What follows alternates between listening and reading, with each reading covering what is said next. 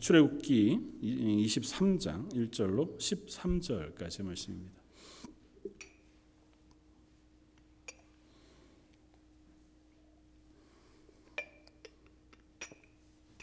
출애굽기 23장 1절로 13절까지 조금 길기는 하지만 우리 함께 한 목소리로 봉독하겠습니다. 너는 거짓된 풍설을 퍼뜨리지 말며 악인과 연합하여 위증하는 증인이 되지 말며 수다를 따라 악을 행하지 말며 송사를 다수를 따라 부당한 증인을 하지 말며 가난한 자의 송사라고 해서 편벽되이 두둔하지 말지니라. 내가 만일 내 원수의 길 잃은 소나 나귀를 보거든 반드시 그 사람에게로 돌릴지며 내가 만일 너를 미워하는 자의 나귀가 짐을 싣고 엎드러짐을 보거든 그것을 버려두지 말고 그것을 도와 그 짐을 부릴지니라. 너는 가난한 자의 송사라고 정의를 굽게 하지 말며 거짓 일을 멀리하며 무죄한 자와 의로운 자를 죽이지 말라. 나는 악인을 의롭다 하지 아니하겠노라. 너는 뇌물을 받지 말라. 뇌물을 받은 자의 눈을 어둡게 하고 의로운 자의 말을 굽게 하느니라. 너는 이방 나그네를 압제하지 말라. 너희가 애굽 땅에서 나그네 되었었은 즉 나그네의 사정을 아느니라. 너는 엿새 동안은 너의 땅에 파종하여 그 소산을 거두고 일곱째 해에는 갈지 말고 묵혀두어서 내 백성의 가난한 자들이 먹게 하라. 그 남은 것은 들짐승이 먹으리라. 내 포도원과 감람원도 그리할지니라. 너는 엿새 동안에 내 일을 하고 일곱째 날에는 쉬라. 내 소와 나귀가 쉴 것이며 내 여종의 자식과 나그네가 숨을 돌리리라. 내가 내게 이른 모든 일을 삼가 지키고 다른 신들의 이름은 부르지도 말며 내 입에서 들리게도 하지 말지니라. 아멘. 계속해서 하나님은 모세를 통해서 이스라엘 백성에게 하나님의 백성으로 살아가는 삶의 기준, 법에 대해서 판례의 형식을 들어서, 그러니까 재판을 행할 때에 이렇게 하라 저렇게 하라고 하는 형식을 빌어서 어떻게 살아가야 할 것인가에 대한 원칙과 기준을 가르쳐주고 있습니다. 오늘 23장의 말씀은 주로 재판에 대한 이야기들을 들려주고 있고 10절로부터는 이제 절기에 대한 이야기를 들려주는데요. 특별히 그 중에서도 안식년에 대한 절기의 내용을 앞에 있는 내용과 엮어서 연결해서 한번 생각해 보면 좋겠다 생각이 듭니다. 왜냐하면 오늘 본문은 아주 단순하게는 재판할 때에 너희가 악인이 되지 말라는 겁니다. 악한 사람이 되지 말라는 거예요. 너희가 선을 행하라는 겁니다. 첫째에 보면 너는 거짓된 풍설을 퍼뜨리지 말며 악인과 연합하여 위증하는 증인이 되지 말라. 그러니까 재판할 때뿐만 아니라 일상의 삶에서도 악인이 돼서는 안 되죠. 악한 거짓 소문을 내거나 그렇게 하는 것 되지 않지만 특별히 재판이라고 하는 데 있어서 네가 거짓으로 증언을 하거나 혹은 가난하다고 해서 판결을 어긋나게 해서 좀 돈 있는 사람의 편을 들어서 증언하거나 하는 그런 악한 편에 서지 말라는 겁니다. 그럼 너무 단순하죠. 당연하고. 그리고 그 연장선상에서 넌 연약한 자들에 대해서 선대하라는 것입니다. 그러니까 약하다고 해서 얕보지 말고 약자들에 대해서도 공정하게 대할 것을 이야기합니다. 그러니까 아무래도 현대사회에는 더 심하지만 유전무죄, 무전유죄 이런 얘기가 있듯이 요즘은 무엇을 범죄했느냐가 아니라 얼마나 좋은 변호사를 살 수 있느냐, 얼마나 힘이 있느냐에 따라서 큰 죄도 아무것도 아닌 게 되고 또 어떤 사람은 아주 작은 죄도 큰 벌을 받게 되어지는 예를 보게 됩니다. 아주 흔하게 불과 몇백 원 정도의 손실을 끼치고 직업을 잃게 되는 파면을 받는가 하면 실제 한국에서 있었던 재판, 같은 사람이 더 크고 위중한 범죄를 저지른 좀 힘 있는 사람에 대해서는 무죄를 선고하기도 하고 하는 얘기가 너무 비일비재하지 않습니까? 그런 거 하지 말라는 겁니다. 하나님의 백성은 그래서는 안 된다고 하는 겁니다. 세상이 어떠하든 세상은 힘 있는 쪽으로 추가 기울기 마련이고 돈이 많은 사람에게 추가 기울기 마련이지만 하나님의 백성이라면 그래서는 안 된다는 겁니다. 약자건 강자건 부자건 가난한 사람이건 간에 하나님 앞에 설 때에는 공정하게 재판을 받아야 한다는 겁니다. 왜냐하면 하나님이 공의로우신 분이거든요.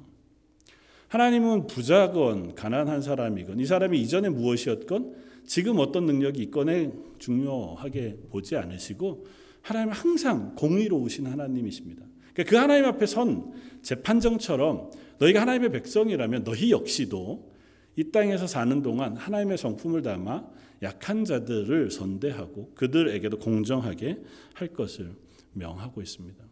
그런데 그런 이야기들을 쭉 하다가 좀 특별한 본문들을 우리가 만나게 되는데요. 그게 4절에서 5절까지 말씀하고 10절 이하의 안식년에 대한 말씀입니다. 4절에서 5절까지의 말씀은 좀 특이합니다.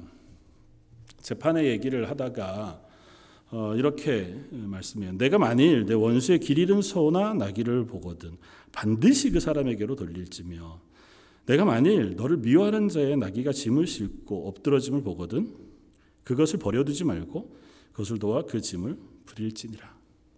그리고 나선 다시 송사의 문제로 가요. 재판의 문제로. 그래서 가난한 자의 송사라고 해서 정의를 굽게 하지 말아라. 그러니까 앞뒤로 재판에 대한 이야기들을 하면서 중간에 갑자기 느닷없이 너 원수에 대해서 선하게 대하라는 이야기를 하세요. 선하게 대해라는 표현은 좀 그렇고 내 원수가 어려운 일을 당한 것을 외면하지 말아라. 왜 하나님 이 말씀을 하실까요? 재판 얘기를 하시다가 하나님 앞에서 그들도 똑같이 대우를 받는다는 사실을 기억하라는 겁니다. 우리에겐 원수지요. 그러나 하나님 앞에 섰을 때에는 나 개인이 하나님 앞에 한 사람으로 서는 것처럼 그 사람도 하나님 앞에 한 사람으로 서요. 물론 내가 볼 때는 그가 악인일 수 있습니다. 그러나 하나님 앞에 설 때는 동일한 사람으로 서요. 그렇기 때문에 내가 그 사람을 보았을 때에 너의 감정에 치우치거나 너와의 관계 때문에 그 사람에게 악을 행하지 말라는 겁니다. 실수하거나 공정한 행동을 놓치지 말라는 겁니다. 포괄적으로 얘기하면 악한 사람에게도 공정하게 대하라는 거예요. 어렵죠, 사실은. 우리들이 살다가 보면 가끔 그런 경우가 있습니다. 이야, 쌤통이다. 저럴 줄 알았어? 하나님이 당연히 저렇게 해주셔야 돼. 저 사람이 그동안 하는 짓을 봤을 때 저 정도쯤은 당해야 마땅해 라는 마음이 우리 속에 있을 때가 있습니다. 워낙 세상이 불공정하고 불공평한 세상을 살아가잖아요. 그런데 부득이하고 특별한 어떤 이유 때문에 그동안 악을 행했거나 혹은 기득권을 가졌던 그것을 휘둘러서 갑질을 했던 누군가가 그것에 대한 전혀 다른 일로 고난을 당하거나 어려움을 당하게 되면 쌤통이라는 마음이 보통은 우리가 든단 말이죠. 그런데 너희가 그리스도인이라면 그런 것에 대해서 공정한 마음을 가지고 바라봐라는 것입니다. 아주 관계없는 사람에 대해서는 우리가 다 얘기하기 어려워요. 지금 이 말씀은 뭐예요? 하나님의 백성 간의 문제를 얘기하는 거거든요. 이스라엘 백성 공동체 안의 문제를 다뤄요. 그러니까 특별히 이것은 개인적인 관계에서의 원한의 문제가 훨씬 더 클 가능성이 높습니다. 저 사람하고 원수예요. 저 사람하고는 영 관계가 안 좋아요. 저 사람하고는 뭐 이리 얽히고 저리 얽혀서 감정이 나빠요. 그런데 지나가는데 보니까 그 사람이 가지고 있던 짐승이 짐을 싣고 가다가 넘어졌어요. 그 짐승도 짐도 한 번에 일어날 수 없는 상태가 되잖아요. 그러면 그걸 좀 누군가 도와주면 그 어려움을 극복할 수 있어요. 근데 지나가다가 아이고 잘됐다. 난 절대 안 도와줘. 그러고 가지 말란 얘기예요. 혹 너하고 그 사람하고 관계가 원수라 할지라도 그게 공경에 빠졌다면 네가 당연히 도와줘야 할 하나님의 백성으로서의 마음가짐을 놓치지 말라는 거예요. 잠언서에서는 그것을 조금 더 이렇게 우리에게 얘기합니다. 잠언 25장 20절 이하에 마음이 상한 자에게 노래하는 것은 추운 날에 옷을 벗음 같고 소다 위에 초를 부음 같으니라. 내 원수가 배고파 하거든 식물을 먹이고 목말라 하거든 물을 마시우라. 네 원수라고 해도 그가 고난을 당할 때에 잘 됐다 옆에서 조롱하거나 그것을 바라보면서 고소하게 생각하고 지나가지 말라는 거예요. 그건 그에게 더 큰 고통을 주는, 너에게는 복수하는 행위일 수 있지만 그러나 그것이 그 사람의 마음에 더 큰 아픔을 주고 그것이 반대로 너를 향한 원망이 될 수 있다고 하는 사실을 기억해서 어떻게 하라고요? 원수라도 배고파하면 먹이고 목말라하면 그들에게 물을 마시우는 것이 합당하다. 왜냐하면 하나님의 성품이 그러하기 때문에, 하나님이 악한 이들에게 바로 심판하시고 하나님 선한 이들에게 바로 칭찬하시는 하나님이셨다면 이 땅에 살아가는 우리들이 아무도 매일을 자기 모습대로 살아갈 방법이 없었을 것이다는 것이고, 하나님은 오래 참으시면서 이 땅에 일반 은총으로 불리우는 이 세상에 악한 사람과 선한 사람에게 동일하게 비를 내리시고 동일하게 해를 비추시는 하나님이시라는 거예요. 그러니까 일반적으로 우리의 일상을 하나님 살아가게 하세요. 그리고 기다리세요. 그 가운데 하나님은 특별히 악하다고 해서 그 순간 그에게 바로 해를 거두시거나 비를 내리시지 않거나 하는 하나님이 아니시라는 거죠. 이 땅을 살아가는 동안 우리 실수할 수 있습니다. 실패할 수 있고요. 그리고 우리 스스로도 하나님 앞에 대단히 악한 사람이었을 때가 있고 또 범죄할 가능성이 더 충분한 사람들이잖아요. 그러므로 너에게 원수 되어지는 것과 같은 관계가 나쁜 사람이라 할지라도 그들의 어려운 것, 혹은 그들의 고난, 그런 것들을 너희가 외면하지 말아라. 조금 더 적극적으로 가면 로마서의 사도 바울은 로마서 12장에 이렇게 이야기합니다. 내 원수가 줄이거든 먹이고 똑같이 목마르거든 마시라, 그렇게 마시오라 얘기하면서 그렇게 함으로 내가 숯불을 그 머리 위에 쌓아놓을 것이다. 결코 악에게 지지 말고 선으로 악을 이기라고 권면해요. 너하고 원수인 사람인데 배고플 때 그를 선대하면 그 사람의 머리 위에 숯불을 쌓아두는 것과 같을 것이라고요. 근데 그게 그러면 더 크게 복수하는 건가?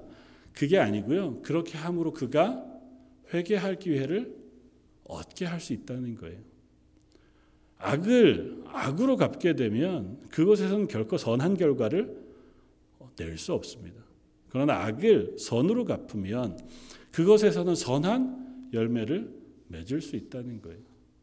하나님은 우리가 악할 때, 우리가 죄인 되었을 때 하나님 우리를 사랑으로 대하시고 긍휼로 대하셔서 우리를 선으로 대해 주셨기에 우리를 그리스도인 만드신 거잖아요.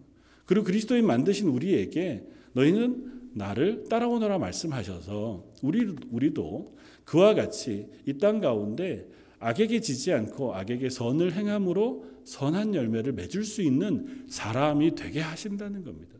오늘 본문 또 똑같은 이야기를 해요. 그리고 그 이야기를 할 때 하나님 과도한 것을 요구하시지 않아요. 너 원수에게 할 수 있다면 선대해서 잔치를 베풀어주고 이렇게 하라고 얘기 안 합니다. 하나님 뭐까지만 하라 그래요? 그냥 공정하게만 해라. 너 지나가다가 모르는 사람이어도 어려움을 당하면 어떻게 해요? 도와줄 거잖아요. 그 정도쯤까지만 하라는 거예요. 재판할 때 내가 원수라고 해서 악감정을 가지고 거짓말로 증언해서 그 사람을 곤란하게 하지 말라는 거예요. 그냥 그 사람이 너와 관계가 어렵더라도 공정하게만 하라, 공평하게만 하라는 거예요. 그게 최소한의 요구예요. 하나님이 우리에게 요구하시는. 하나님 더 크고 놀라운 것들을 하셨지만 우리에게는 아주 최소한의 것만을 요구하셔서 이 땅 가운데서 너희가 적어도 하나님의 백성인 것에 대한 고백을 하면서 살 것을 이야기합니다.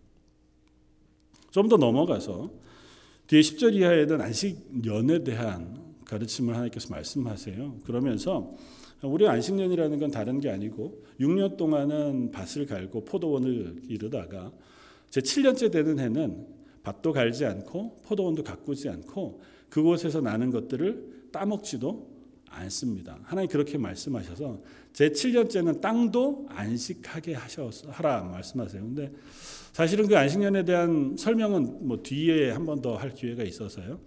여러 가지로 설명할 수 있습니다. 하나님께서 지혜로운 방법으로 농사를 할 수 있도록 하나님께서 땅에 휴지기를 주도록 명령하신 것이기도 하다. 그러니까 땅을 쉬게 하라고 하신 말씀이 실제로 땅이 쉬기도 하지만 그 쉬는 기간을 통해서 땅의 기력을 회복하고 그렇게 해서 더 많은 곡식을 얻을 수 있도록 하는 농사의 한 기법으로도 우리가 사용한다는 거죠. 실제로 농사에도 그렇게 많이 하거든요. 여기도 보면 옥수수 심었던데 콩 심고 콩 심었던 데는 옥수수 심고 이렇게 하잖아요. 그게 서로 상성이 다른 곡물을 바꿔 심는 거서 땅의 기력을 회복하는 거거든요. 그러니까 그와 같은 식으로도 설명할 수 있습니다. 또 여러 가지 방식으로 안식일에 대한 안식년에 대한 설명을 할 수 있어요. 그러나 오늘 본문에는 거기에 초점을 두지 않고 딱 한 가지에만 초점을 더 설명합니다. 그게 뭐냐 하면 오늘 본문은 이것입니다. 11절 일곱째 해에는 갈지 말고 묵혀두어서 내 백성의 가난한 자들이 먹게 하며 그 남은 것은 들짐승이 먹으리라. 오늘 본문에서 안식년에 대한 명령을 하시면서 가르침을 하시면서 초점을 두고 있는 건 이거예요. 너희 백성 중에 가난한 사람과 들짐승들 그들을 위하여 제7년이 되는 안식년에 그것을 남겨두라는 겁니다. 그러니까 오늘 본문 전체의 맥락에 생각해보면 이거예요. 약한 자들을 너희가 기억하고 그들을 선대하라는 겁니다. 약한 자들에게도 너희가 음식을 제공하고 필요한 것들을 제공하라는 거예요. 조금 더 나아가면 안식일에 대한 이야기를 이렇게 설명하며 12절 너는 엿새 동안에 내 일을 하고 일곱째 날에는 쉬라. 내 소와 나귀가 쉴 것이며 내 여종의 자식과 나그네가 숨을 돌리리라. 그러니까 이것도 마찬가지예요. 안식일의 개념은 더 크고 풍성한 의미가 있습니다. 그러나 이 본문에서 뭐만 얘기해요? 안식일에 너뿐 아니라 너 집에 있는 여종이나 가축이나 그것들도 쉬게 하라는 겁니다. 안식일은 하나님을 예배하는 날이죠. 예배를 위해서 다른 것들을 쉬는 날입니다. 그런데 그 안식일을 안식일로 누리는 것이 그리스도인 하나님의 백성의 특권이잖아요.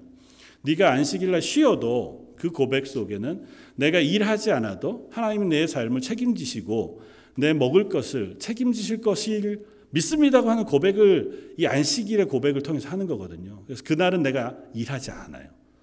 그날 일하면 더 많이 벌 수 있어도 내가 일하지 않고 그날은 하나님을 예배하고 쉬어요. 그걸 통해서 하나님께서 우리에게 창조 질서를 회복하게 하시고 또 하나님 우리의 삶의 책임자, 우리의 삶을 책임지신다는 고백을 받으시기를 원하셨거든요. 근데 오늘 본문에는 그 쉼을 너만 하지 말라는 거예요. 너만 하지 말고 너희 집에 있는 약한 자들, 동물, 그들도 아울러 함께 쉼을 주도록 해라는 겁니다. 좀 우리가 현대사회로 오면서 이 안식일의 개념을 많이 고민하면서 우리가 보게 됩니다. 칼로 무자르듯이 자를 수 있는 것도 아니기도 하고 안식일이 과연 주일로 환원되느냐 사실은 그것에도 신학적으로 여러 가지 고민들이 없는 것은 아닙니다. 그러나 한 가지는 우리가 생각해 보아야 해요. 혹 내가 신앙생활을 하기 위해서 혹은 내가 예배를 드리기 위해서 나 이외에 또 다른 누군가에게 그 책임을 전가하고 있지는 않은가 하는 부분을 우리가 고민해 보아야 합니다. 사실은 저희가 뭐 요즘에 주일날 어디 가서 식사하는 것 혹은 무엇을 하는 것에 큰 부담이 없습니다. 심지어 뭐 버스를 타고 다니는 문제나 이런 부분에도 사실은 많은 것들을 우리가 양해합니다. 그건 잘못이다 죄라는 의미가 아니라 근데 그것을 예전에 어르신들, 저희 아버님 세대의 목사님들이 금하셨던 이유가 있어요. 뭐냐 하면 너가 예배드리기 위해서 너는 예배를 드리고 쉬지만 그동안 일하는 또 다른 사람들 이 일하도록 만들어서는 안 된다는 거예요. 그 사람 나 때문에 일하는 거 아니죠. 내가 식당 안 가도 그 사람 하루 종일 식당을 할 거예요. 운영을 할 거예요. 내가 버스를 타지 않아도 버스는 뭐 공공재니까요. 운행을 할 겁니다. 그렇다 하더라도 그것에 너희가 일조하지 마라 하는 의미로 가르치셨어요. 네, 그것은 우리가 뭐 그렇다 안 그렇다 그게 죄다 아니다를 의미할 만한 문제는 아니에요. 그러나 고민해 볼 만한 문제이긴 합니다. 우리가 안식일을 거룩히 지킨다고 하는 건 내가 내 삶을 책임지시는 분이 하나님이시다라고 하는 고백을 하는 거거든요. 그리고 그 고백을 하나님께서 이렇게 실제로 안식일을 거룩히 지키는 것으로 실제로 그 날에는 일하지 않고 그 날에는 다른 것 하지 않는 것으로 고백하기를 원하셨단 말이죠. 우리가 우리 신앙생활 속에서 내가 하나님이 내 삶을 책임지신다고 하는 고백을 어떻게 하고 있는가를 질문해 보아야 합니다. 나는 사실 그 고백을 따라서 살고 있는가? 현대인의 삶이 그게 참 복잡다단해요. 그러나 매 순간 우리가 고백해 가야 할 이유는 있습니다. 정말 내가 살아가고 행동하는 그 삶에 내 삶의 전부의 주권자가 하나님이라는 사실을 인정하고 있는가? 그 인정하는 삶의 행동과 고백이 있는가? 그리고 그게 나에게만 국한된 것이 아니라 나와 연결된 다른 이들에게도 그것들을 동일하게 대우하고 있는가? 하나님 왜 다른 사람들에 대해서 특별히 약한 자들에 대해서 이와 같이 이야기하시냐 하면 대부분은 그럴 가능성이 높거든요. 약자들이 그때 더 많이 일할 수밖에 없게 되어지고 뭐 현대사회 여기 캐나다에서 우리가 일만 하려고 해도 제일 처음 아르바이트 구하는 우리 아이들이 아르바이트 제일 처음 구하면 뭐 합니까? 토요일 주일 일하는 잡밖에 없잖아요. 한참 지나야 주중에 할 수 있고 전 주일날 교회 가야 됩니다 그러면 대부분 잡 얻기가 쉽지 않은 게 현대사회란 말이죠. 그러니까 약자가 그렇게 될 가능성이 높아요. 그러니까 우리가 고용인으로서도 문제지만 신앙생활하는 혹 우리가 고용주가 되거나 사업을 하는 사람이거나 비즈니스를 하는 사람이거나 혹은 직장을 다니는 사람일 경우에 그와 같은 고민은 더 깊은 고민이 되어질 수 있겠다 생각이 되고 적어도 고민은 해야 한다고 생각합니다. 그냥 아무 감각 없이 그냥 세상이 흐르는 대로 세상이 다 그렇게 하기 때문에 어쩔 수 없이 라고 넘어가지 않고 나는 정말 어떻게 해야 하나 이것을 나는 어떻게 해결할 것인가 이 문제를 하나님 앞에서 어떻게 고민할 것인가 고민은 할 수 있어야 한다고 생각합니다. 고민해야 그 문제가 우리의 신앙의 고백이 되고 또 그것 때문에 변화가 있고 안 되면 하나님이 도우셔서라도 변화해 주시기를 우리가 구할 수 있는 그런 기회가 돼요. 근데 만약에 익숙해지는 순간 다 그러니까 그렇게 되는 순간 그 문제는 우리의 신앙생활의 문제에서 하나 제껴놓은 문제가 되고 그 부분 우리 속에 늘 짐으로 남아있을 수밖에 없기도 하겠다는 생각이 듭니다. 그래서 하나님은 오늘 말씀 가운데 하신 것처럼 우리가 이 땅을 살아가면서 내 삶의 주인이신 하나님의 말씀 앞에 어떻게 순종하며 살아갈 것인가 하는 고민이 있었으면 좋겠고 그 고민의 마지막 하나님의 권면은 13절입니다. 13절을 이렇게 우리에게 들려줘요. 내가 내게 이른 모든 일을 삼가 지키고 뒤에는 뭐 다른 신들의 이름 부르지도 말며 내 입에서 들리게도 하지 말라 말씀하시는 것이지만 앞에 문장 우리가 좀 주목해 볼 필요가 있습니다. 내가 내게 이른 모든 일을 삼가 지키고 하나님 하신 말씀들을 너희가 취사선택하지 말라는 겁니다. 하나님의 말씀을 듣고 이건 내가 지킬만 해. 이건 내가 이해가 돼. 이건 내가 수긍이 돼. 그리고 이건 잘 모르겠는데요. 이건 제 상황에 제 형편에는 이건 좀 안 맞는 것 같습니다. 그렇게 하지 말라는 거예요. 하나님의 말씀은 whole thing. 전부 다 하나님의 말씀이에요. 창세기부터 계시록까지는 그 전부가 하나님의 말씀이에요. 그 중에서 내가 듣고 싶은 것만 듣고 원하고 내가 이해할 수 있는 것만 받는 것이 아니고 그 말씀 전체가 우리에게 주어진 말씀이고, 특별히 오늘 율법의 말씀으로 따지면 이와 같은 하나님의 명령에 대해서 너희는 순종하는 것이 마땅하다는 것입니다. 근데 사실은 늘 우리가 고백하지만 그게 어려워요. 불가능할 때가 더 많습니다. 우리의 믿음이 연약해서이기도 하고 현대사회가 복잡다단해서이기도 하고, 그걸 적용하다가 보면 얼마든지 적용하는 문제가 넓어질 수도 좁아질 수도 있어서 그 전체를 딱 칼로 잡아서 잘라서 이렇게 얘기할 수가 없어요. 사실 그걸 칼로 자르느라고 노력했던 사람들이 유대인들이거든요. 이걸 칼로 잘라서 이건 하면 되고 안 되고를 준비하다 결국 어디까지 가냐면 탈무드, 보통 우리가 그냥 지혜로운 책으로 알려진 그만큼의 범위로 넓게까지 해서 이것만 하면 하나님 말씀은 지키는 것이라고 생각할 만큼 아주 철저하게 하려고 했는데 실패했잖아요. 그럴 수 없는 존재거든요. 그렇기 때문에 우리는 어떻게 해요? 하나님 앞에 서야 한다는 겁니다.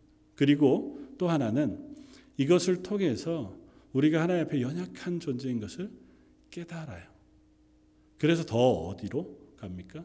하나님 우리에게 베풀어 주신 크신 구원과 우리에게 베푸신 은혜가 얼마나 놀라운 것인가를 고백하는 자리로 나아가요. 그리고 나서 어디로 갑니까? 하나님께서 그렇게 나를 새 사람 만드시고 이 명령을 주신 건 넌 절대 못해, 그러니까 이거 겁 좀 먹어봐, 이렇게 주신 게 아니라고요. 이 말씀은 오늘 13절의 말씀을 따르면 뭐예요? 하나님이 지킬 수 있도록 주신 말씀이에요. 하나도 빼지 말고 이 모든 것을 지켜 행하라는 겁니다. 그것이 하나님의 명령이고 하나님의 백성은 그걸 할 수 있는 사람들이라는 거예요. 다른 표현으로 하면 우리는 옛사람은 이걸 못해요. 옛사람으로는 하나님의 말씀에 순종할 수 있는 수준에 이르지 못합니다. 그러나 하나님께서 우리를 새 사람이 되게 하셨잖아요. 우리 속에 성령을 부으셨고 우리로 하여금 거듭난 사람이 되게 하셨어요. 그리고 나서 우리를 어디까지? 하나님의 영화로운 자리까지 이끌어 가시겠다고 말씀하신다고요. 이 땅에서는 그냥 똑같이 살다가 어느 날 갑자기 하나님의 나라 가서 영광의 자리에 급변한 사람이 되는 게 아니에요. 이 땅에서 하나님이 이미 우리를 바꾸셨어요. 그리고 그 바꾸신 고백을 이 땅에서 계속해서 하면서 사는 거예요. 실패하죠. 실패하면 회개하고 실패하면 하나님의 은혜를 구하죠. 그러나 계속해서 우리는 하나님의 말씀에 순종할 수 있습니다 하는 고백, 제가 끝까지 이 다름질을 달려가겠습니다 하고 하는 고백을 가지고 이 땅을 살아가도록 부르셨다는 거예요. 그리고 이것이 놀라운 은혜예요. 불가능한 걸 할 수 있는 사람으로 우리를 만드셨다는 거잖아요. 하나님 이스라엘 백성에게 하신 말씀이 그겁니다. 너희는 내가 거룩한 것처럼 너희도 거룩하라는 거예요. 불가능하죠. 인간이 어떻게 하나님의 거룩하심을 담습니까? 근데 할 수 있다잖아요. 어떻게 해요? 내가 너희와 영원히 함께 있을 거라고요. 하나님 우들 가운데 계심으로 우리가 하나님의 거룩하심을 닮아 순종할 수 있게 하시겠다는 거예요. 예수님이 이 땅 가운데서 우리에게 말씀하시잖아요. 내가 임마누엘, 세상 끝날까지 너희와 함께 있을 것이라고요. 저희 가운데 성령이 오시고 예수 그리스도의 영이 우리 가운데 오셔서 우리의 삶의 모든 순간에 동행하시겠다고 말씀하신단 말이죠. 그 영, 하나님 성령의 은혜에, 그리고 그 하나님의 성령에 붙들림 바 되면 우리가 하나님의 말씀을 순종하는 자리로 한 걸음 더 나아갈 수 있다고 하는 사실을 성경이 우리에게 가르쳐주고 있다는 겁니다. 저 여러분들의 고백이 그 기준, 그 삶으로 부르심을 받았다는 사실을 기억함으로 그것이 우리를 실패, 낙심으로 몰아가는 게 아니라, 그래, 내가 오늘은 하나님 앞에 조금 더 열심히 말씀에 순종하며 살아야지 하는 결단과 고백으로 나아갈 수 있으면 좋겠습니다. 실패할 수 있죠. 넘어질 수 있습니다. 또 회개하는 거죠. 하나님 앞에 부끄러울 게 뭐 있어요. 하나님 또 실패했습니다. 내일은 다시 잘해 보겠습니다. 또 하루를 일어나면서 오늘 하나님, 제가 하나님 말씀을 순종해 보겠습니다. 실패하면 그래도 쉽지 않네요. 하나님 또 다시 한번 일어나 보겠습니다. 그게 우리들에게 맡겨진 사명이에요. 그렇게 하나님의 사람, 하나님의 말씀으로 순종할 수 있는 저 여러분들 되시기를 주님의 이름으로 축원을 드립니다. 한번 같이 기도하겠습니다. 하나님 우리에게 주신 명령 그리고 하나님의 말씀은 저희들이 이 땅을 살아가면서는 참 멀게 느껴지고 또 우리의 실력과 우리의 믿음으로는 조금 순종하기 어려운 것처럼 보이기도 합니다. 그러나 하나님께서 우리를 그렇게 살아갈 수 있는 사람으로 변화시키시고 불러내셨다고 말씀하시는 줄 믿습니다. 하나님, 저희를 도와주셔서 저희의 삶 속에, 저희의 마음 속에 은혜와 능력과 은사가 임하게 하여 주옵소서. 하루를 시작하며 말씀을 순종하는 결단을 하게 하시고 하루를 마무리하며 그래도 부족하지만 하나님을 기억하며 산 하루에 대하여 회개하고 감사하며 하루를 마무리할 수 있는 저희들 되게 하여 주옵소서. 그래서 저희가 살아가는 이 땅의 삶 하루하루가 하나님과 동행하며 하나님의 말씀에 순종하기 위해 애쓰는 하루하루가 되게 하여 주옵소서. 남은 일주일도 하나님 손에 의탁합니다. 저희를 붙들어 주시길 원하옵고 오늘 말씀 예수님 이름으로 기도드립니다.